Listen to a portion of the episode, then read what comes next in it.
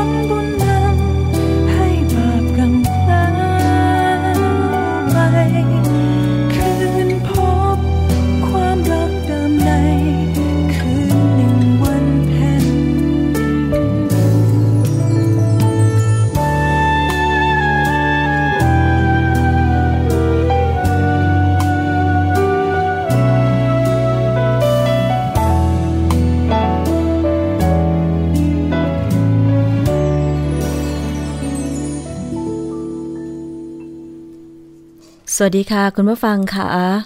ขอต้อนรับเข้าสู่รายการ ภูมิคุ้มกันรายการเพื่อผู้บริโภคนะคะ วันนี้ดิฉันชนะทิพไพรพงศ์ดำเนินรายการค่ะ มา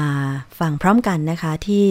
วิทยุไทย PBS www.thaipbsradio.com แอปพลิเคชันไทย PBS Radio นะคะ แล้วก็รวมไปถึงทาง facebook.com/thaipbsradiofan ด้วยนะคะ ซึ่งตรงนี้ค่ะ ก็ มีสถานีวิทยุชุมชนที่เชื่อมโยงสัญญาณหลาย ๆ สถานี ก็ต้องขอบคุณด้วยนะคะ ทางภาคเหนือฟังได้จากจังหวัดลำพูนค่ะ ที่วิทยุ ชุมชนคนเมืองลี้จังหวัดลำพูนนะคะ FM 103.75เมกะเฮิรตซ์แล้วก็วิทยุชุมชนเทศบาลทุ่งหัวช้างจังหวัดลำพูน FM 106.25เมกะเฮิรตซ์ค่ะ ที่ภาคกลางนะคะ ฟังจากวิทยุชุมชนคนหนองย่าไซจังหวัดสุพรรณบุรี FM 107.5เมกะเฮิรตซ์วิทยุชุมชนปฐมสาคร จังหวัดสมุทรสาคร FM 106.25เมกะเฮิรตซ์ค่ะส่วนที่ภาคตะวันออกนะคะ ฟังจากวิทยุชุมชน คลื่นเพื่อความมั่นคงเครือข่ายกระทรวงกลาโหม จังหวัดตราดค่ะ FM 91.5เมกะเฮิรตซ์แล้วก็วิทยุชุมชนคนแหลมสิงห์จังหวัดจันทบุรีด้วยนะคะ ใกล้ๆกรุงเทพก็ฟังจากวิทยุชุมชนเมืองนนสัมพันธ์ค่ะ FM 99.25 และ 90.75เมกะเฮิรตซ์นอกนั้นก็ฟังจากวิทยุในเครือ R Radio วิทยาลัยอาชีวศึกษาทั่วประเทศที่เชื่อมโยงสัญญาณนะคะ วันนี้เริ่มต้นด้วยบทเพลง พระราชนิพนธ์ในหลวงรัชกาลที่ 9 โสมส่องแสงนั่นเองค่ะ มาฟังประเด็นที่เราจะพูดคุยกันในวันนี้เลยนะคะ ตามคดีเกี่ยวกับเรื่องของยาลดความอ้วนค่ะ คุณผู้ฟัง มีการติดตามเรื่องนี้มาโดยตลอดเลยทีเดียวนะคะ เพราะว่ามันเป็นประเด็นที่เราจะต้องเตือนภัยแล้วก็ย้ำกันอยู่เสมอๆนะคะ เกี่ยวกับยาลดความอ้วน ซึ่ง ไม่เป็นความจริง ไม่มียาไหนที่จะลดความอ้วนได้นะคะ แล้วก็จากการที่มีข่าวเกี่ยวกับยาสวยสังหารนะคะแล้วก็มีการจับกลุ่มผู้ที่จำหน่ายยาสวยสังหาร พร้อมกับยึดทรัพย์กันไปแล้วนะคะ แต่ว่ามีการขยายผลเกี่ยวกับเรื่องของคดีนี้ค่ะ ก็คือว่า วันที่ 25 มีนาคม 2562 นะคะ มีการเรียกแพทย์สองคนที่มีชื่อเข้าไปเอี่ยวกับคดีนี้ ไปสอบปากคำและดำเนินคดีทางกฎหมายนะคะ แพทย์สองท่านก็คือแพทย์หญิงบันทิตรา นาใจคง และนายแพทย์จอมพลมีสี ที่ตำรวจออกหมายเรียกให้เข้า ไปรับทราบข้อกล่าวหา ในการนำยาลดความอ้วนที่มีส่วนผสมของวัตถุออกฤทธิ์ต่อจิตและประสาทประเภทที่2และ 4 จำหน่ายผิดกฎหมาย เข้าพบพนักงานสอบสวนตำรวจปราบปรามยาเสพติด ตามหมายเรียกครั้งที่สองเพื่อให้ปากคำเกี่ยวกับการลักลอบนำยาลดความอ้วนออกจากระบบ เพื่อจำหน่ายในสื่อสังคมออนไลน์ โดยผิดกฎหมายค่ะ โดยจะเน้นสอบ ประเด็นที่มีการสั่งและเบิกยาจากสำนักงานคณะกรรมการอาหารและยา รวมถึงเส้นทางในการนำยาออกนอกระบบ และลายเซ็นที่พบในการสั่งเบิก สั่งยา โดยมีทนายความของแพทย์ทั้งสองเดินทางมาด้วยนะคะ คุณผู้ฟัง โดยแพทย์ทั้งสองคนเจ้าหน้าที่ตำรวจนะคะ ก็มีข้อมูลแล้วก็มีหลักฐาน ว่ามีส่วนเกี่ยวข้องกับการ สั่งยาลดความอ้วนดังกล่าว จากสำนักงานคณะกรรมการอาหารและยาหรืออยจำนวนมาก นะคะ เพื่อส่งต่อให้กับนางสาววิไรรัตน์อุดทอง ซึ่งเป็นนายทุนใหญ่ที่ถูกจับกลุ่มไปก่อนหน้านี้ โดยนำไปขายต่อผ่านสื่อสังคมออนไลน์แบบผิดกฎหมายนะคะ ทั้งนี้พนักงานสอบสวนเตรียมแจ้งข้อหาก็คือ สมคบโดยการตกลงกันตั้งแต่สองคนขึ้นไป เพื่อกระทำความผิดเกี่ยวกับยาเสพติด และได้กระทำความผิดเกี่ยวกับยาเสพติด เพราะเหตุได้สมคบกัน หลังจากสอบปากคำและแจ้งข้อกล่าวหานะคะ แพทย์ทั้งสองได้ถูกนำตัวไปขออำนาจศาลอาญา รัชดาฝากขังผลัดแรกนะคะ ทีนี้เราไปฟังเสียงของทางด้านตำรวจนะคะ นั่นก็คือพันตำรวจโทชินพัฒน์สารสิน ผู้บัญชาการตำรวจปราบปรามยาเสพติดนะคะ ถึงข้อกล่าวหาค่ะข้าสมคบกันฮะร่วมกันจำหน่ายวัตถุ ออกฤทธิ์จิตประสาทนะเราในชั้นนี้ในชั้นพนักงานสอบสวนเราคัดค้านการประกันตัวนะครับก็มันก็ต้องคัดค้านอยู่แล้วนะฮะก็เรื่องการการประกันตัวเนี่ย เพราะว่าเป็นเป็นโทษมันก็พอสมควร โดยแนวทางการสืบสวนเนี่ยเราสามารถเชื่อมโยงตัวคุณหมอกับกระบวนการนี้ได้เลยใช่ไหมฮะขบวนการเนี่ยครับคุณคุณหมอเนี่ยก็ ค่อนข้างจะชัดเจนนะครับ ในการในเรื่องเนี่ยค่อนข้างจะชัดเจน แต่ว่าก็ก็ดูตามแนวทางการสอบสวนกันอีกทีแล้วกันนะแต่ว่าในที่เบื้องต้นเนี่ยมันก็ค่อนข้างจะชัดเจนอยู่ครับ เบื้องต้นเนี่ยได้รับทราบว่าคุณหมอปฏิเสธอยู่นะฮะก็ก็ไม่เป็นไรก็ตามตามตามของของทางทางตำรวจเราก็ทำตามพยานหลักฐานที่เรามีอยู่ที่ที่ทำได้ ขณะนี้เนี่ยเราดูแล้วเราสามารถจะขยายผลไปต่อไปหาผู้อื่นได้อีกไหมครับ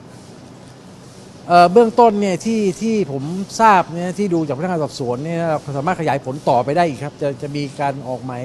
หมายเรียกอีกอีกจำนวนหนึ่งที่ที่จะออกหมายเรียกเข้ามาเข้ามาด้วยอีกทีครับประมาณกี่คนนะสิบคนนะเดี๋ยวขอสงวนไม่ได้เดี๋ยวให้เดี๋ยวดู แต่ว่ามีมีพอพอพอสมควรนะฮะวันวันไหนจะออกก็เร็วๆนี้ครับเดี๋ยวจะรวบรวมพยานหลักฐานอยู่เนี่ยแต่ว่ามีมีจะต้องออกหมายเรียกเพิ่มเติมแน่นอน มีมีอยู่แล้วฮะชัดเจนเลย เป็นคนในวงการการแพทย์หรือทางสาธารณสุขอย่างนั้นนะก็มันมีตัวการเพิ่มเติมเข้ามาอีกหนึ่งนะฮะแล้วก็ส่วนในวงการแพทย์เดี๋ยวผมขอขอดูนิดนึงนะฮะเดี๋ยวก็คิดว่าน่าจะมีเพิ่มเติมเข้ามาอีก ค่ะ ซึ่งนอกจากนี้นะคะ พันตำรวจโทชินพัฒน์สารสิน ผู้บัญชาการตำรวจปราบปรามยาเสพติด ระบุถึงแนวทางการสืบสวนนะคะ ก็พบว่ามีความเชื่อมโยงกัน ของแพทย์ทั้งสองคนกับขบวนการนี้ โดยตำรวจพิจารณาเห็นว่า ผู้ที่ประกอบวิชาชีพแพทย์เนี่ยควรจะต้องรู้ถึงอันตราย ของสารที่นำมาใช้ในการลดความอ้วน ว่าเป็นวัตถุออกฤทธิ์ต่อจิตและประสาท และเมื่อยาออกนอกระบบก็ต้องรู้ว่า ยาจำนวนนี้หายไปอย่างไร จึงจะปฏิเสธ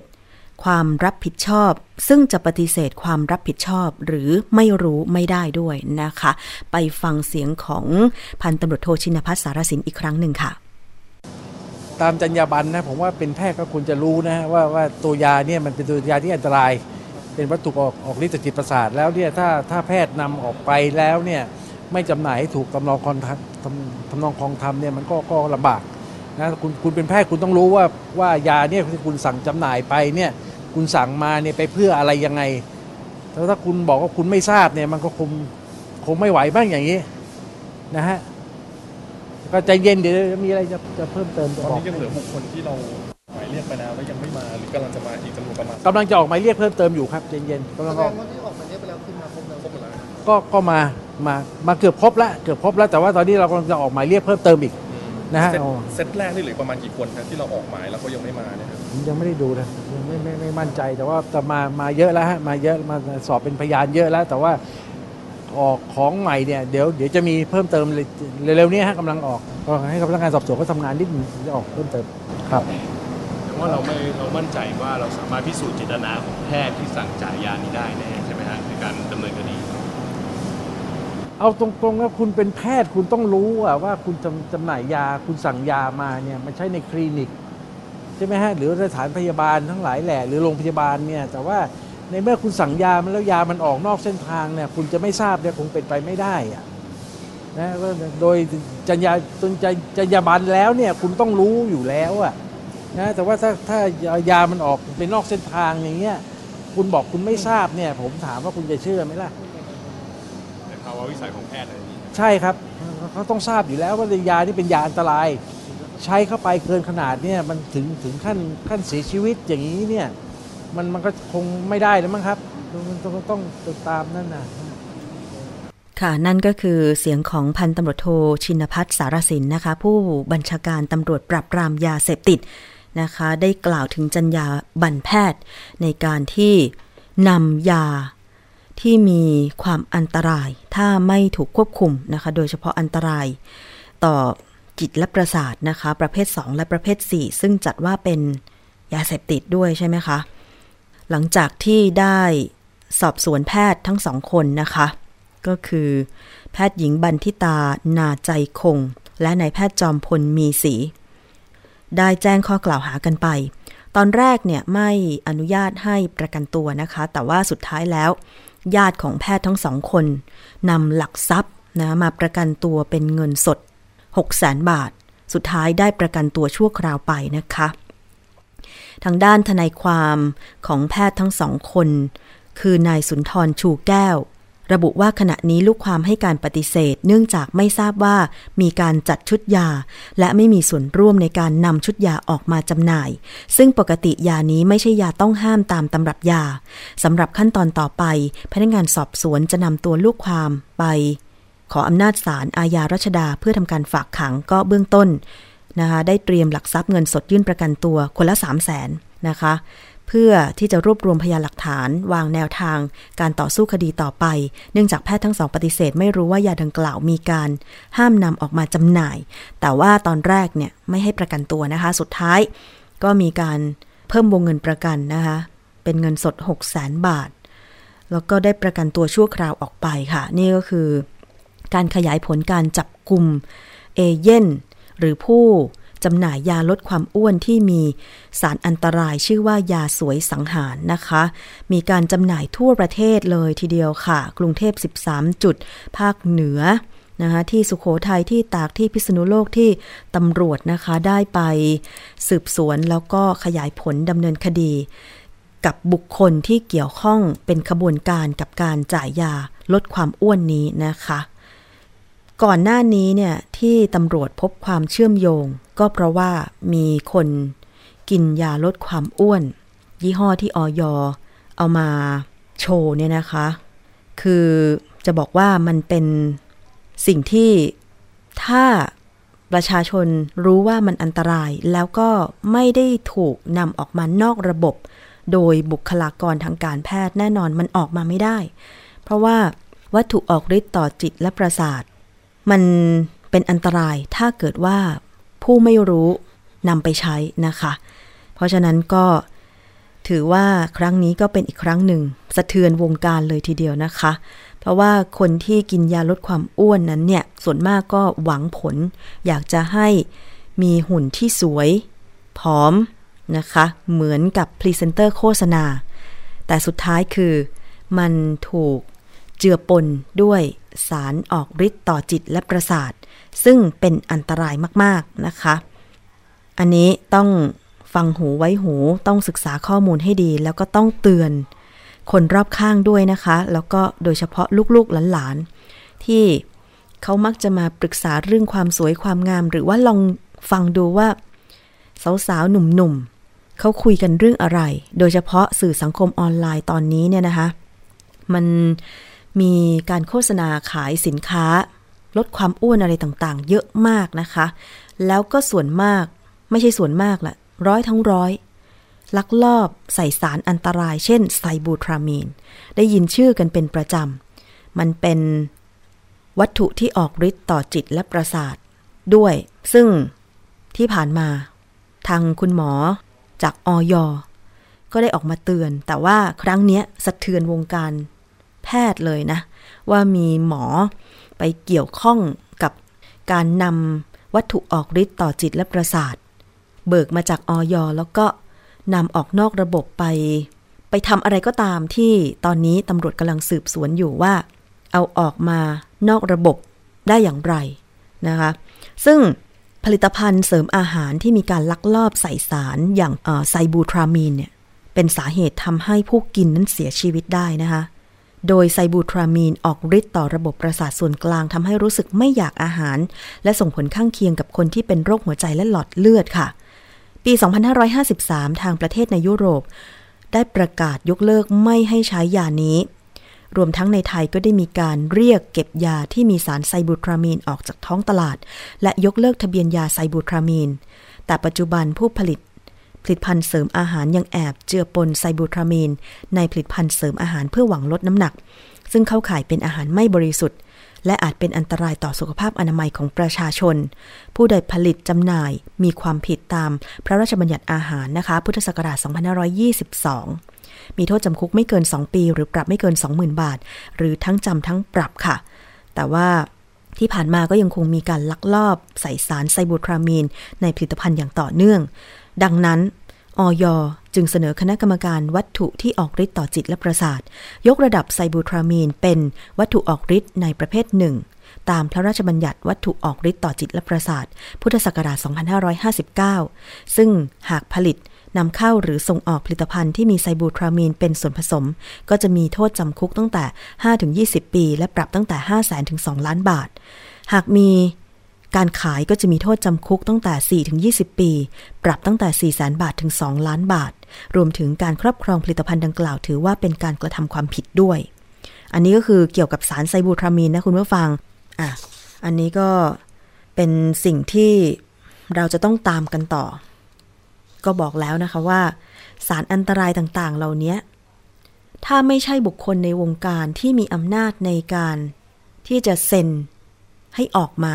อย่างแพทย์เนี่ย มันจะออกมาได้อย่างไร เพราะอย่างเราๆท่านๆก็คงไม่มีส่วนไป รู้เห็นว่าวิธีการเบิกหรือเส้นทางของสารเหล่านี้เนี่ยมันมาอย่างไรใช่ไหมคะ แล้ววิธีการใช้เนี่ยเราก็ไม่รู้ว่ามันเป็นอย่างไรด้วย เพราะฉะนั้นก็หวังว่าการดำเนินคดีเกี่ยวกับยาลดความอ้วนสวยสังหารในครั้งนี้นอกจากจะจับกลุ่มผู้ที่ ลักลอบผลิต ลักลอบจำหน่าย โดยเฉพาะทางสื่อสังคมออนไลน์ โฆษณาโอ้อวดเกินจริง ว่าลดความอ้วนทำให้สวยหุ่นดี ผอม นอกจากจับกลุ่มนายทุน อย่างเช่นนางสาววิไลรัตน์อุดทองได้แล้วเนี่ยนะคะ ก็อยากจะให้ดำเนินการกับแพทย์ที่ไม่ได้คำนึงถึงจรรยาบรรณ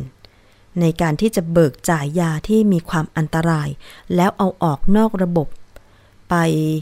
สู่เส้นทางของนายทุนเพื่อไปผลิต ผลิตภัณฑ์ เสริมอาหารที่อ้างว่าลดความอ้วนเพื่อมาหลอกลวงประชาชนแบบนี้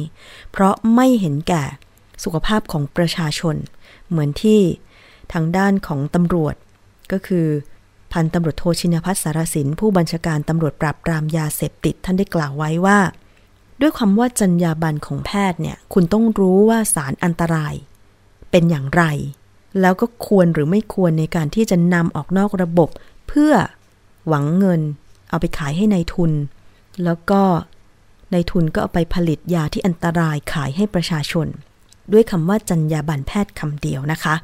อยากจะให้ทางแพทยสภาได้ตรวจสอบ ใครก็ตามที่เกี่ยวข้องกับคดียาลดความอ้วนนี้ด้วย เพื่ออุดช่องโหว่ ไม่ให้มีเหตุการณ์แบบนี้เกิดขึ้นอีกต่อไปนะคะ เพราะว่าประชาชนน่ะเขาไม่ได้เรียนแพทย์มาใช่ไหมเขาก็อาจจะไม่มีข้อมูลเพียงพอหรือเขาอยากจะสวยอยากจะผอมทางลัดโดยขาดความยับยั้งชั่งใจ ก็เลยไปหาซื้อผลิตภัณฑ์ที่อ้างว่าลดความอ้วน มารับประทาน เขาก็คงคิดว่า ไม่เป็นไรหรอกนะแต่ที่ไหนได้คือมันเป็นอะไร บางคนที่ตามข่าวที่กินยาลดความอ้วน เสียชีวิตนะคะ เพราะฉะนั้นเนี่ยใครอ้วนไม่ต้องไปสนใจ แค่คุณดูแลสุขภาพ เช่น ออกกำลังกายบ้างหรือเปล่า ถึงแม้ว่าน้ำหนักมันจะไม่ลด แต่ว่า ถ้าคุณได้ดูแลสุขภาพ โดยเฉพาะเรื่องของอาหารการกิน กินให้ถูกสัดส่วน ใช่ไหมคะ วันวันหนึ่งกินผักสองส่วน กินคาร์โบไฮเดรตหนึ่งส่วน กินโปรตีนหนึ่งส่วน เท่านี้เองออกกำลังกายไม่ต้องทุกวันก็ได้ ถ้าออกกำลังกายทุกวันนี้ก็คงเมื่อยแย่นะ ขณะดิฉันออกกำลังกายตอนนี้เนี่ยสี่วันต่อสัปดาห์ก็เมื่อย แต่ต้องทน เพราะว่าเราต้องการที่จะรักษาสุขภาพ บางทีระยะเวลาช่วงที่ผ่านมาเราก็ไม่ได้ออกกำลังกายเลย อย่างเช่นดิฉันเนี่ยไม่ได้ออกประมาณ 2 เดือน แต่ว่าตอนนี้เริ่มออกได้ประมาณ 1 เดือน ก็ต้องคอยที่จะควบคุมอาหารด้วย เพื่อควบคุมน้ำหนัก ดิฉันไม่ต้องการลดน้ำหนักนะ ดิฉันต้องการควบคุมน้ำหนัก อันเนี้ยควบคุมน้ำหนักได้โดยการออกกำลังกาย4 4วันต่อสัปดาห์ วันละประมาณ 1 ชั่วโมง ถึง 1 ชั่วโมง 15 นาที แล้วก็ช่วงเย็นควบคุมอาหารโดยที่ไม่ทานแป้ง ไม่ทานอาหารหนักๆ หลัง 6 โมงเย็น ถ้าหิวก็ต้มผักทาน หรือต้มไข่ แค่นั้นเองทำแบบเนี้ยสัปดาห์ละ 4 วัน ดิฉันก็คิดว่ามันได้ผลแล้วนะตอนนี้นะคะ รู้สึกว่าตัวเริ่มเบา แล้วก็ไม่รู้สึกว่าตัวเองแขนใหญ่ เทอะทะหรือตัวบวมเหมือนเดิม เพราะว่าเรามีการเผาผลาญไขมันออกแล้ว มันจะเปลี่ยนเป็นกล้ามเนื้อ อะ เดี๋ยวให้เวลา 2 เดือน มาดูกันว่าน้ำหนักจะลดไปขนาดไหน อันนี้คุณผู้ฟังก็สามารถที่จะนำไปใช้ได้นะ ใครที่คิดว่าตัวเองอยากจะควบคุมน้ำหนักแบบวิธีที่ปลอดภัย ก็คือออกกำลังกาย 4 วันต่อสัปดาห์ทำอะไรก็ได้ เดินก็ได้วิ่งก็ได้ แต่ว่าเราต้องมีวินัย เช่น ไปออกกำลังกายทุก6โมงเย็น แต่ว่าความอยากทานอาหารอร่อยๆของเราก็คงไม่หมดไป ก็แค่ให้เวลาตัวเองสักไม่เกิน 2 วันต่อสัปดาห์ ในการที่จะตามใจปากทานอะไรที่เราอยากจะทาน เพราะว่าถ้าเราแบบไปเคร่งครัดมากเกินไป มันอาจจะแบบ เป็นโยโย่เอฟเฟกมาภายหลังคือ พออดแบบบางคนใช้วิธีการอดอาหาร เช่น 1 สัปดาห์ อดเลย กินมื้อเดียวนะคะ อะไรเพื่อนชวนไปทานอะไรก็ไม่ไม่ไปทานด้วยอะไรอย่างเงี้ย พอวันที่ 7 ที่ 8 มาโอ๊ยไม่ไหวแล้ว ทีนี้แล้วก็กินเยอะมาก กินแบบที่ตัวเองอยากกิน อันเนี้ยมันก็อาจจะส่งผลได้ เพราะฉะนั้นก็พยายามใช้ทางสายกลางก็แล้วกัน คือดิฉันก็เป็นคนชอบทานอาหารอร่อยนะ เพราะฉะนั้นให้เวลากับตัวเองแค่ 4 วันในการที่จะควบคุมอาหารนะคะคือควบคุมอาหารเช้ากับกลางวันทานปกตินะคะ แต่ตอนเย็นเท่านั้นเองที่เราจะไม่รับประทาน หรือรับประทานน้อยมาก เช่น ผักต้มแล้วก็ไข่ต้ม หรืออกไก่ต้มเท่านั้นเอง แล้วก็หลังจากนั้นไปออกกำลังกาย เออออกกำลังกายก่อนแล้วก็รับประทานพวกอกไก่ต้มหรือไข่ต้ม หลังออกกำลังกาย แต่ว่าสองวันคือสุกกับเสาเนี่ยก็พยายามให้เวลา กับตัวเอง อยากรับประทานอะไรก็ทานได้อะไรอย่างเงี้ยนะคะ เดี๋ยวจะคอยดูค่ะ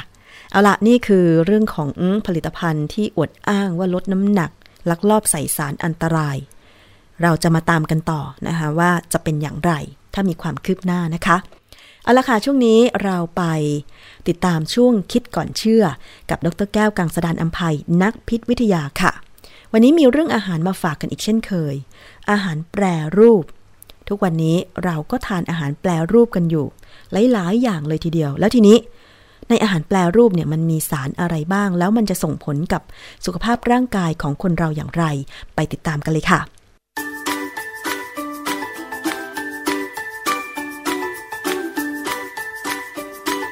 ช่วงคิดก่อนเชื่อ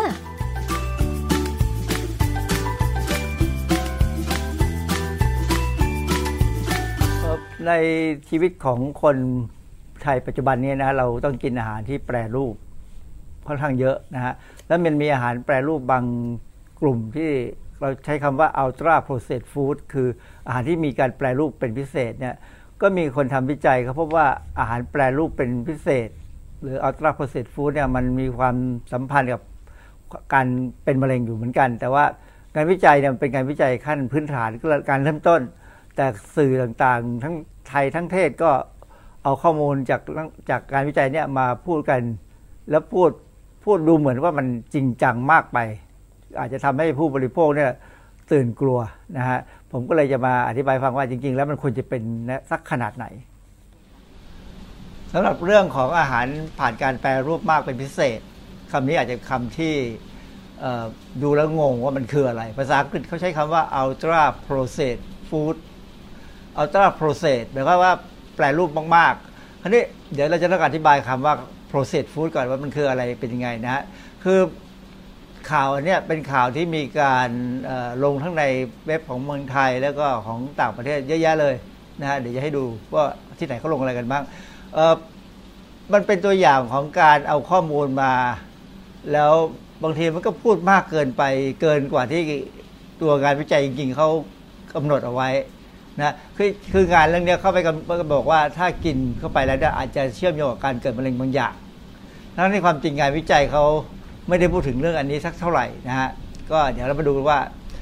อะไรบางอย่างเนี่ยจะเชื่อหรือไม่เชื่อเนี่ยบางที ก็ต้องฟังหูไว้หูแล้วถ้าถ้าเป็นไปได้ก็ไปดูของจริง คือตัวงานวิจัยจริง ๆ แต่อันนี้คงลำบากสำหรับคนทั่วไปนะฮะก็เลยผมยกตัวอย่างนี้ให้ให้ดู เพราะว่ามันมันน่าสนใจดี คือความหมายของคำว่าอาหารแปรรูปก่อน อาหารแปรรูปเนี่ยเขาบอกว่าแต่งรสแต่งกลิ่นใส่สารเคมีเพื่อถนอมอาหารใส่เกลือน้ำตาลกลิ่นสีอะไรก็ตามเนี่ยนะอาจจะมีการเติมวิตามินในซีเรียลในนมนมผง หรือบางทีการดึงเอาไขมันออก ก็เป็นอาหารแปรรูปแล้ว เปลี่ยนรูปไปจากธรรมชาติ เช่น ขัดสีบดปั่นก็คือ มันมันมันเล็กๆน้อยๆนี่ก็ถือว่าแปรรูปนะฮะมีส่วนผสมบางอย่างที่มาจากห้องปฏิบัติการเลย ไม่ได้มาจากธรรมชาตินะ หรือบางครั้งก็แค่ลวกต้มนึ่งย่างนี่ก็ถือว่าแปรรูป อันนี้คือแปรรูป แต่ถ้าเป็นแปรรูปมากเป็นพิเศษ หรืออัลตราโปรเซสฟู้ดเนี่ยหลายเว็บที่เขาบอกว่าความหมายมันคือลักษณะอาหารที่ได้ออกมาแล้วเนี่ยมันดูไม่ออกว่ามันมาจากอะไร อย่างเช่น กรณีของนักเก็ตไก่เงี้ยนะฮะที่เราเห็นมีขายตาม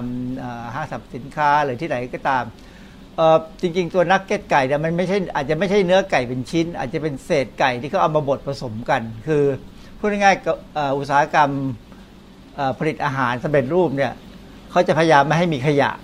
ไม่ใช่ว่าเพื่อจะดำรงสิ่งแวดล้อมให้ดีแล้วฮะแต่เพื่อลดต้นทุนและเพื่อให้มีสินค้าพยาคือไก่ทั้งตัวเนี่ยพยายามใช้ให้มากที่สุดเพราะฉะนั้นเศษเล็กเศษน้อยของไก่เนี่ยก็จะมาบดเป็นผงแล้วก็วิธีทำอะไรก็ทำเป็นนักเก็ตนะฮะ ก็ก็กินได้ครับคือถ้าถ้ามีกระบวนการที่ดูแลความปลอดภัยที่ดีก็กินได้ แต่ว่ามันก็ถือว่าเขาก็ถือว่าเป็นอาหารที่เป็นอัลตราโปรเซสฟู้ดก็มีบทความชิ้นหนึ่งเขาก็พยายามให้คำจำกัดความของ ultra-processed food ว่ามีได้หลายแบบ เช่นอาหารที่ผลิตเป็น mass คือผลิตเยอะๆเลย แล้วก็อยู่ในกล่อง ซึ่งเราก็มีเห็นขายเยอะแยะไปนะฮะในท้องตลาดแม้กระทั่งรวมไปถึงเช่นน้ำอัดลมนะฮะหรือพวกของหวานขนมหวาน บะหมี่สำเร็จรูปนะ chicken ไก่ chicken nugget นะฮะหรืออาหารพวกที่เรียกว่า TV dinner คือที่แช่แข็งมา บางเว็บก็บอกว่าอาหารพวก ultra-processed food เนี่ยก็จะใช้องค์ประกอบที่เป็นทางอุตสาหกรรมนะมีสารเจือปนในอาหารผสมลงไปเลยนะไอ้พวกนี้ก็ก็แทบเข้าข่ายนี้ทั้งนั้นที่มีขายอยู่ในท้องตลาดเรานะฮะในซูเปอร์มาร์เก็ต หรือบางอันก็ให้คำจำกัดความไม่ง่ายว่า เป็นอาหารที่มีการเติมน้ำตาลเติมเกลือเติมไขมันเป็นพิเศษนะเติมมากเป็นพิเศษเลย เติมจนดูอะไรไม่ออกนะหรือว่าอาจจะอันนึงให้คำจำกัดจำกัดความไม่ง่ายว่าผลิตโดยบริษัทใหญ่ๆก็จะต้องเป็นอัลตราโปรเซสฟู้ดคือคือหลาย ๆ ครั้งเนี่ยการผลิตอาหารพวกนี้จะต้องควบคุมคุณภาพมาตรฐานให้มันเหมือนเดิมเหมือนกันทุกวัน ก็ต้องเติมนู่นเติมนี่เข้าไปนะเพื่อปรับปรุงให้มันมีรสชาติเหมือนเดิมนะก็อันนี้ก็เป็นคำจำกัดความเยอะแยะยังซึ่งยังมีมากกว่านี้ ว่า ultra-processed food เนี่ยคืออะไร ทีนี้พอมีงานวิจัยที่เขาสำรวจเกี่ยวกับการกิน ultra-processed food เนี่ยก็เขาก็ดูแค่เป็นงานวิจัยที่ดูว่ากินแล้วมันจะมีความเสี่ยงกับการเป็นมะเร็งยังไงบ้างเนี่ย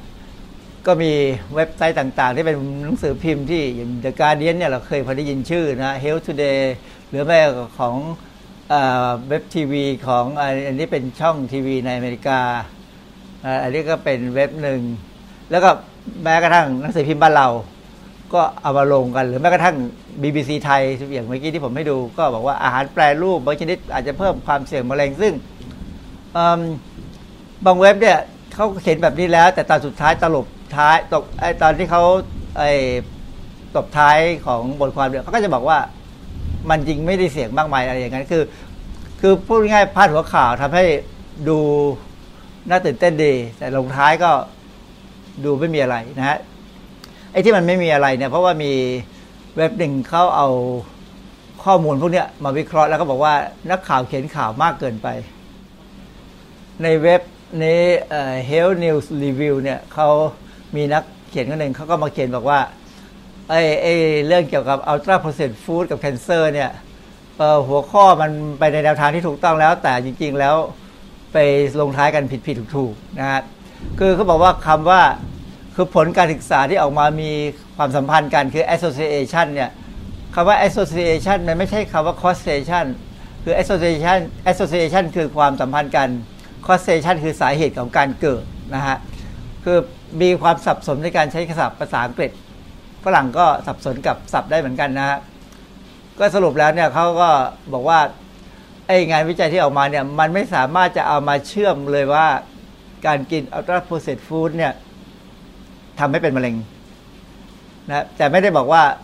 ก็ไม่ได้บอกว่ามันจะไม่ใช่ แต่ก็ไม่สามารถจะบอกว่าใช่ เนื่องจากว่าจริง ๆ แล้วงานวิจัยอันนั้นอะมันเป็นแค่ขั้นเริ่มต้น ซึ่งเดี๋ยวเดี๋ยวจะให้ดูว่างานวิจัยเป็นยังไง แล้วทำไมมันถึงบอกว่าเป็นแค่ขั้นเริ่มเริ่มต้น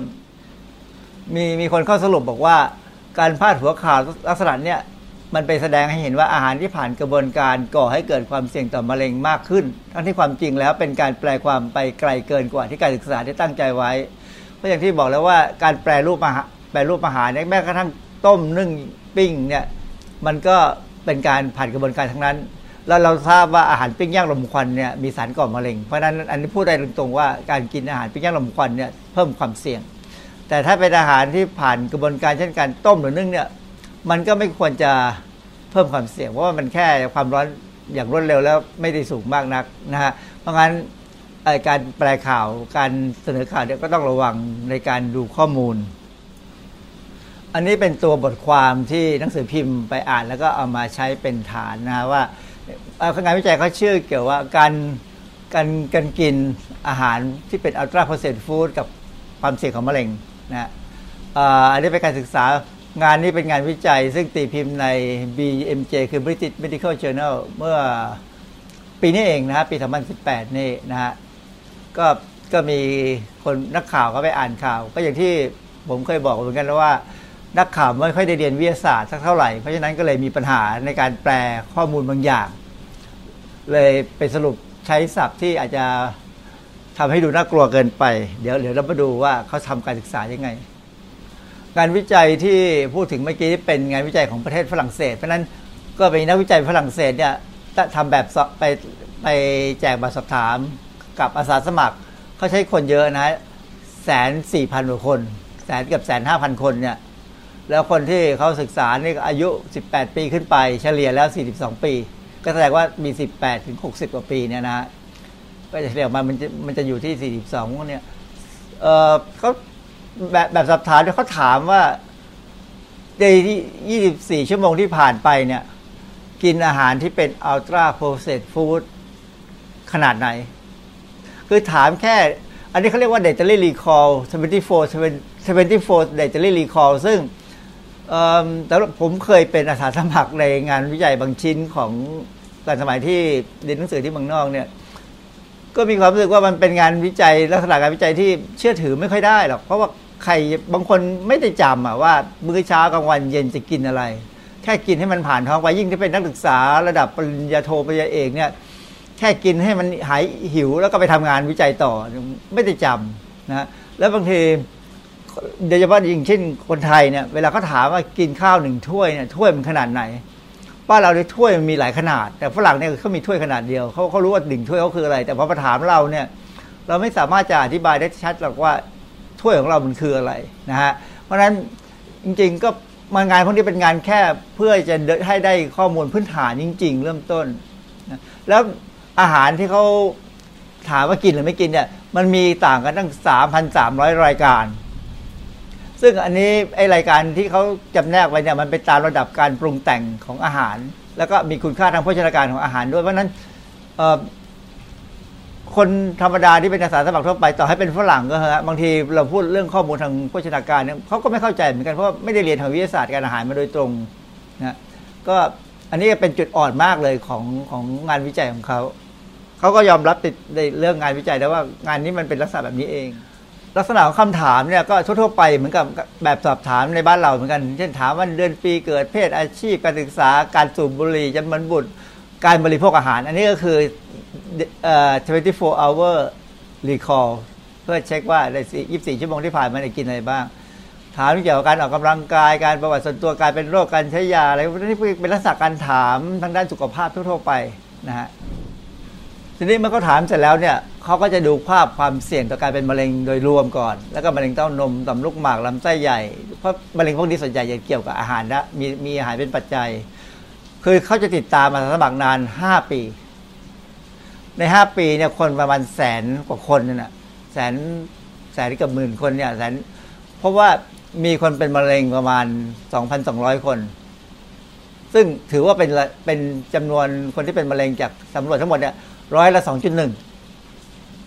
แต่ว่าในงานวิจัยเขาเนี่ยเขาสามารถสรุปออกมาได้ว่า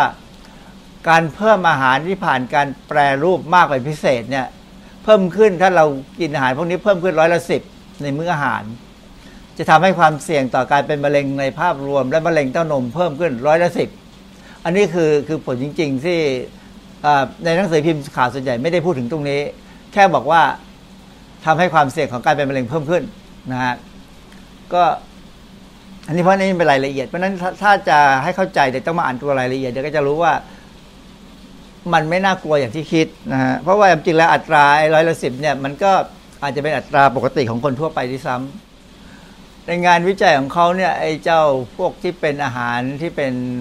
ผ่านกระบวนการแปรรูปเป็นพิเศษอะไรเนี่ยนะฮะมันจะมีตัวที่ถ้าสนใจคือพวก ผลิตภัณฑ์อาหารที่หวานหวาน sugary นะ sugary product พวกของหวานทั้งหลายต่างๆอะไรที่หวานหวานเนี่ยนะไอศกรีมอะไรก็ตามเนี่ยไอศกรีมก็จะแยกมาอยู่ตรงนี้ แต่ไอพวกของหวานหวานพวกที่เราเรียกว่า junk food โดยตรงเลยเนี่ยคืออยู่ตรงนี้ยี่หกเปอร์เซ็นต์ร้อยละยี่หกแล้วก็เป็นพวกน้ำอัดลม หรือเหล้าบุหรี่อะไรก็เหล้าเหล้ากับน้ำมันลมเนี่ยยี่สิบเปอร์เซ็นต์อาหารแป้งพวกแป้งเยอะๆมันฝรั่งทอดอะไรพวกนี้ก็จะอยู่ประมาณร้อยละสิบหก สิบหกอันนี้อันนี้คืออาหารที่เรากินทั่ว ๆ ไปทั้งวันเนี่ยนะ จะมีอัลตราโปรเซสฟู้ดจริง ๆ เนี่ยสิบห้าเปอร์เซ็นต์ร้อยละร้อยละสิบห้าแล้วก็มีนมมีอะไรก็ตาม เพราะนั้นจะเห็นว่าในแต่ละวันเนี่ยส่วนใหญ่แล้วเรามีการเพิ่มอัลตราโปรเซสฟู้ดเข้าไปเกินร้อยละสิบนะฮะของทั่วไป เพราะนั้นซึ่งเขาบอกว่าถ้าเกินร้อยละสิบเนี่ย อัตราความเสี่ยงการเป็นมะเร็งผลการศึกษาออกมา เพราะว่ามันเพิ่มขึ้นอีกสิบเปอร์เซ็นต์นะฮะก็อันนี้ก็ต้องฟังหูไว้หูเป็นการวิจัยเขาต้องการแค่ตรงนี้ แต่ว่าหนังสือพิมพ์เอาไปบอกเลยว่ากินแล้วเป็นมะเร็ง ซึ่งมันก็ทำให้ว่าคือชีวิตประจำวันของเราเนี่ยเราเลี่ยงของพวกนี้ไม่ได้นะบางเนื่องจากการทำงาน ซึ่งบางทีไม่มีโอกาสปรุงอาหารเองเลย ต้องซื้อแต่ของสำเร็จรูปไปเติมน้ำร้อนในกินนี่ยฮะก็อาจจะทำให้ผู้บริโภคเนี่ย เกิดความเครียดโดยเปล่าประโยชน์ ในบทความเขาก็มีข้อแนะนำไว้ว่าควรจะทำยังไง กับเรื่องของการกินอาหารที่เป็นอัลตราโปรเซสฟู้ดก็บอกว่าอาหารผ่านกระบวนการแปรรูปมากเป็นพิเศษเนี่ยมันอาจจะเพิ่มความเสี่ยงต่อการเป็นมะเร็งและโรคไม่ติดต่อได้นะฮะคือเขาพูดได้แค่นี้ แล้วก็บอกว่ามันนั้นอาจจะต้องมีนโยบายเพื่อกำหนดเกณฑ์การผลิตการเก็บภาษี การจำกัดการตลาดการผลิตสำหรับผลิตภัณฑ์อาหารพวกนี้ คือ คือจริงๆก็ถ้าเราจะให้มันมีการลดการผลิตก็อาจจะต้องเพิ่มภาษี หรือว่าเพิ่มเกี่ยวกับว่าการขายจะขายยังไงนะฮะเป็นการอันนี้เป็นเป็นเรื่องที่รัฐต้องเข้าไปแทรกแซงและอีกอันหนึงคือส่งเสริมตลาดอาหารสด หรืออาหารแปรรูปขั้นต่ำก็จะอาจจะช่วยลดความเสี่ยงได้ถ้าถ้าถ้ากินอัลตราโปรเซสฟู้ดแล้วมีความเสี่ยงต่อการเป็นมะเร็งก็ต้องพยายามให้คนกินอาหารที่ปรุงน้อยๆนะคือเป็นการปรุงแบบพอเพียงง่าย ๆ นะอย่างเช่นอะกินอย่างเรากินก๋วยเตี๋ยวก็ถือว่าเป็นการอาหารที่มีการแปรรูปขั้นต่ำนะก๋วยเตี๋ยวต่างๆพวกนี้นะฮะก็ดีกว่าที่จะไปกินอาหารที่เป็นพวกบะหมี่กึ่งสำเร็จรูป ซึ่งอันนั้นต้องใช้สารเคมีเยอะ คือคือความจริงอาหารผ่านกระบวนการแปรรูปมากเป็นพิเศษเนี่ยตัวหลักที่เห็นชัดๆคือมีการใช้สารเคมีเยอะนะฮะเพราะสารเคมีเขาว่าเขาจะต้องทำอาหารในปริมาณมาก ๆ ก็ต้องมีการเติมสารเคมีเพื่อให้ ลักษณะสัมผัสเนี่ยมันคงที่แล้วก็มีลักษณะสัมผัสที่อยู่ได้นาน แล้วก็มีความมัดสม่ำเสมอไม่แตกต่างกันในระหว่างไอ้ไอ้ครั้งของการผลิตนะฮะก็ต้องเติมสารเคมีเข้าไปช่วย แต่ว่าถ้าเรากินอาหารที่เป็นพวกอาหารที่แปรรูปขั้นต่ำเช่นก๋วยเตี๋ยวเนี่ยสารเคมีก็จะน้อยลงนะอาจจะมีนิดๆหน่อยๆที่มากับเส้นก๋วยเตี๋ยว หรือว่ามากับเนื้อสัตว์เท่านั้นเอง เพราะฉะนั้นโดยสรุปแล้วเนี่ยถึงแม้ว่า ตัวคนทำวิจัยที่บอกว่า กินอาหารแปรรูปมากเป็นพิเศษเนี่ย มันอาจจะดูมันจะเสี่ยงแต่เขาก็ยังไม่ถึงกับสรุปว่ามันทำให้เป็นมะเร็งนะฮะเพราะฉะนั้นก็ฟังหูไว้หูว่า เราไม่กินได้ก็ดี กินของสดได้ดีที่สุดแล้วนะแต่ว่าถ้าจำเป็นต้องกินก็ก็จะเป็นต้องกินก็ต้องกินนะฮะก็นั้นก็อาจจะต้องพยายามกินให้น้อยลง แต่ว่าก็ไม่ต้องไปกังวลมากถึงว่าจะต้องจะเป็นมะเร็งมะเร็งอะไรนะมากมายนะฮะเพราะว่า มันมันความเสี่ยงมันไม่ได้มากเท่ากับการไปกินเหล้าหรือสูบบุหรี่ ก็ขอให้อย่ากังวลใจมากนัก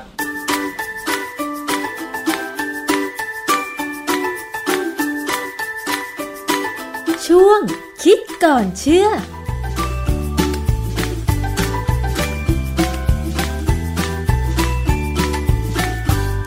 ค่ะนั่นก็คือคิดก่อนเชื่อกับดร.แก้วกังสดาลอำไพนักพิษวิทยานะคะนำข้อมูล ของวิทยาศาสตร์มาพูดคุยกันล้วนๆเลยค่ะ คุณผู้ฟังคะอันนี้เราก็มาถึงช่วงสุดท้ายของรายการวันนี้แล้วนะคะ ก็มีความรู้เพิ่มเติมเกี่ยวกับเรื่องของสารเฟนเทอร์มีนที่มีข่าว บอกว่ามีการลักลอบใส่ในผลิตภัณฑ์เสริมอาหารที่อ้างว่าลดความอ้วน นะคะ ที่ไปจับยาสวยสังหาร ซึ่งผู้ขายผู้ผลิตก็เป็นอดีตนางแบบ Maxim อะไรอย่างเงี้ยนะคะ มีข้อมูลค่ะจากเว็บไซต์หาหมอนะคะ ข้อมูลจากเภสัชกรอภัย ราษฎร์วิจิตรนะคะ เกี่ยวกับเฟนเทอร์มีน ว่ามีคุณสมบัติอย่างไรนะคะ แล้วก็มีกลไกการออกฤทธิ์อย่างไร ซึ่งระบบที่เกี่ยวข้องก็คือ การออกฤทธิ์ต่อจิตและประสาทนะคะ ยาเฟนทามีนเนี่ยมีสูตรโครงสร้างคล้ายคลึงกับยาแอมเฟตามีน ยากระตุ้นประสาทที่ใช้รักษาโรคทางจิตเวชค่ะ วงการแพทย์ได้นำยาเฟนตามีนมาใช้เป็นยาลดความอ้วน โดยออกฤทธิ์กดศูนย์การหิวที่สมองทำให้ร่างกายไม่อยากอาหาร การใช้ยานี้แพทย์จะให้รับประทานอยู่ในช่วงระยะเวลาสั้น ๆ เท่านั้นนะ ไม่ใช่ทานตลอดไปนะ ด้วยเหตุผลที่เฟนทามีน มีฤทธิ์คล้ายกับยาแอมเฟตามีนในหลายประเทศจึงจัดให้ยานี้อยู่ในบัญชีของยาควบคุมพิเศษ โดยประเทศไทย คณะกรรมการอาหารและยา ได้จัดให้เฟนทามีนอยู่ในหมวด วัตถุออกฤทธิ์ต่อจิตและประสาทประเภทที่2ประชาชนทั่วไปไม่สามารถหาซื้อได้ตามร้านขายยาทั่วไป ผู้ป่วยที่ต้องการลดน้ำหนักจะต้องไปพบแพทย์ในสถานพยาบาลเท่านั้น นทามีนมีผลข้างเคียงค่อนข้างมากค่ะ การรับประทานหรือขนาดยาที่ใช้ต้องอยู่ภายใต้คำสั่งของแพทย์เท่านั้น การปรับเปลี่ยนขนาดการรับประทาน อาจจะส่งผลเสียต่อร่างกายของผู้ที่รับประทานยาได้ จึงห้ามมิให้ผู้ป่วยเพิ่ม หรือปรับขนาดการรับประทานเฟนทามีนโดยเด็ดขาดนะคะ เฟนทามีนมีสรรพคุณก็คือ ลดความอยากอาหาร ในผู้ที่ชอบรับประทานอาหารมากเกินไป ลดน้ำหนักของร่างกายโดยมีขอบเขตการใช้ยาเป็นระยะเวลาสั้น ๆ อันนี้มีระบุไว้เลยโดยเภสัชกร กลไกการออกฤทธิ์ของยาเฟนเทอร์มีนก็คือ ตัวยาจะไปออกฤทธิ์กระตุ้นสมองส่วนที่เรียกว่า cerebral cortex สมองส่วนหนึ่งของสมองใหญ่ทำให้ความรู้สึกของความอยากอาหารลดลง นอกจากนี้เฟนเทอร์มีนยังออกฤทธิ์ภายนอกสมอง โดยทำให้ร่างกายหลั่งสารที่เพิ่มการใช้พลังงานของร่างกายที่เรียกว่าอีพิเนฟริน หรืออะดรีนาลีน จึงเป็นเหตุให้เกิดการเผาผลาญเซลล์ไขมันที่สะสมอยู่ตามร่างกาย ด้วยกลไกข้างต้นทำให้เกิดการลดน้ำหนักภายในไม่กี่สัปดาห์ ก็อย่างที่บอกไปว่า ถ้าแพทย์ไม่ได้สั่งให้ใช้เฟนทามีนประชาชนทั่วไปก็ไม่สามารถหาซื้อได้ มันจำกัดการใช้ในระยะเวลาสั้นๆ เท่านั้น เมื่อมีการสั่งยาตัวนี้ควรแจ้งแพทย์และพยาบาล หรือเภสัชกรอย่างไร คือต้องแจ้งประวัติการแพ้ยาทุกชนิด เช่นกินยาแล้วคลื่นไส้มาก ผื่นขึ้น หายใจติดขัดหรือเปล่า หายใจลำบากหรือเปล่า มีโรคประจำตัวต่างๆ รวมทั้งกำลังกินยาอะไรอยู่ เพราะว่าเพราะว่ายาเฟนทมีนอาจจะส่งผลให้อาการของโรคเหล่านั้นรุนแรงขึ้น หรือเกิดปฏิกิริยาระหว่างยาเฟนทมีนกับยาตัวอื่นที่กินอยู่ ซึ่งถ้าหากเป็นผู้หญิงก็ควรจะแจ้งว่า ตั้งครรภ์ไหมหรือกำลังให้นมลูกหรือเปล่า เพราะยาหลายประเภทสามารถผ่านทางน้ำนมหรือรก เข้าสู่ทารกจนเกิดผลข้างเคียงได้ ถ้าคุณหมอ สั่งผู้ที่ต้องการลดความอ้วนให้รับประทานยาเฟนทามีน ก็อาจจะมีอาการไม่พึงประสงค์เกิดขึ้น ยาเฟนทามีนสามารถก่อให้เกิดอาการไม่พึงประสงค์หรือผลข้างเคียง เช่น ปากแห้งมีอาการกระวนกระวายกระสับกระส่ายนอนไม่หลับปวดหัวตัวสัน่น วิงเวียนศีรษะ ซึ่งหากรับประทานเฟนทามีนขนาดสูง ก็จะพบอาการข้างเคียง เช่นอ่อนเพลีย ท้องเสียท้องผูกความดันโลหิตสูงซึมเศร้า มีไข้ เกิดความผิดปกติของการเต้นของหัวใจ เกิดจิตหรือประสาทหลอน เกิดอาการชัก สมรรถภาพทางเพศเสื่อม เพราะฉะนั้นเฟนทามีนจึงต้องควบคุมการใช้โดยหมอหรือแพทย์เท่านั้น เพราะฉะนั้นการลักลอบนำเฟนทามีนมาผสม มาทำเป็นผลิตภัณฑ์ ที่อ้างว่าลดความอ้วน แล้วก็ขายกันอยู่ทั่วไปเนี่ย จึงอันตรายมากๆนะคุณผู้ฟัง เพราะเราไม่รู้ว่า ในผลิตภัณฑ์นั้น 1 เม็ดเนี่ยเขาใส่เฟนทามีนปริมาณเท่าไหร่ แล้วถ้าเกิดว่าคุณกินตัวเนี้ยอยู่นานมากเลยเนี่ย ก็แสดงว่าคุณได้รับเฟนทามีนแบบ เยอะมาก แบบที่ร่างกายอาจจะกำจัดออกไม่หมดมันเกิดการสะสม โห อันตรายจริง ๆ เลยนะคะ ข้อควรระวัง การใช้ยาเฟนทามีน ห้ามใช้กับผู้ที่แพ้ยา และผู้ที่แพ้ยาในกลุ่มซิมพาโทมิเมติก เอมีน กลุ่มยาที่ใช้รักษาภาวะ อาการ หัวใจหยุดเต้น ภาวะความดันโลหิตต่ำ มีข้อควรระวังเยอะแยะมาก เพราะฉะนั้นดิฉันคิดว่า ถ้าใครอ้วน แล้วอยากลดความอ้วนแบบที่คุณคิดว่า ออกกำลังกายก็แล้ว ควบคุมอาหารก็แล้วไม่ได้ผล คือมันต้องอ้วนมากๆ เช่นหนักเป็นร้อยร้อยกิโลแบบเนี้ย อันเนี้ยปรึกษาแพทย์ แล้วแพทย์ก็ต้องมีจรรยาบรรณในการที่จะรักษาคนไข้ด้วย ทีนี้เมื่อยาเฟนทามีนมันมีผลกระทบกับสุขภาพร่างกายแบบนี้ ล่าสุดออยก็บอกว่า อาจจะต้องนำระบบไอทีมาควบคุมการใช้ยาเฟนทามีน เรื่องนี้เปิดเผยโดยนายแพทย์สุรโชคต่างวิวัฒรองเลขาธิการออยบอกว่าเมื่อเร็วๆนี้เนี่ยออยก็ได้ประชุมหารือกับผู้เชี่ยวชาญ ถึงความจำเป็นในการใช้ยาเฟนทามีน หรือยาลดความอ้วน ซึ่งที่ประชุมเห็นว่ายาดังกล่าวยังมีความจำเป็นต้องใช้ ดังนั้นจึงเห็นว่าต้องมีการนำระบบไอทีเข้ามาในการควบคุม และเฝ้าระวังการใช้ยาและจ่ายยาเพิ่มมากขึ้น เพราะยาทุกตัวมีทั้งประโยชน์และโทษ โดยกรณีนี้ไม่ได้เกิดปัญหาที่ตัวยา แต่เป็นการนำยาไปใช้ในทางที่ผิด ก็คือนำออกนอกระบบ แล้วก็เอาไปขายให้ในายทุนผลิต ยาลดความอ้วน หากจะให้ยกระดับยาจากที่ปัจจุบันยาเฟนทามีน จัดเป็นวัตถุออกฤทธิ์ต่อจิตและประสาทประเภทที่ 2 อยู่แล้ว หากต้องยกระดับขึ้นไปอีก ก็คงไม่สามารถใช้ยาเฟนทามีนได้อีกต่อไปซึ่งนายแพทย์สุรโชคบอกว่า ผู้เชี่ยวชาญจากหลายภาคส่วน เห็นว่าต่อไปอาจจะต้องมีการควบคุมและวางแผน วางระบบ ควบคุมการจ่ายยาเฟนทามีนเพิ่มมากขึ้น รวมถึงควบคุมแพทย์ที่จ่ายยา มีการตรวจสอบจำนวนผู้ใช้ยากับปริมาณยาว่ามีความสอดคล้องกันหรือไม่ มีการขอรายละเอียดผู้ใช้เพื่อป้องกันการนำรายชื่อผู้ป่วยเข้ามาใช้ซ้ำ รวมถึงมีการให้คำแนะนำผู้ใช้ยามากขึ้น ให้ผู้ใช้ได้เป็นผู้ตัดสินใจว่าจะใช้ยาดังกล่าวต่อไปหรือไม่ เป็นต้นอันนี้คือมาตรการที่เขาประชุมกันว่าอาจจะต้องนำมาใช้ ทั้งนี้คาดว่าเดือนเมษายน 2562 จะเริ่มทำแล้วก็เก็บรวบรวมข้อมูลเนื้อหาต่างๆ ด้วยการระดมความคิดเห็นจากผู้เชี่ยวชาญ ควบคู่ไปกับการทำโปรแกรมฐานข้อมูล เกี่ยวกับการใช้ยาเฟนทามีน เชื่อมต่อกันทั่วประเทศ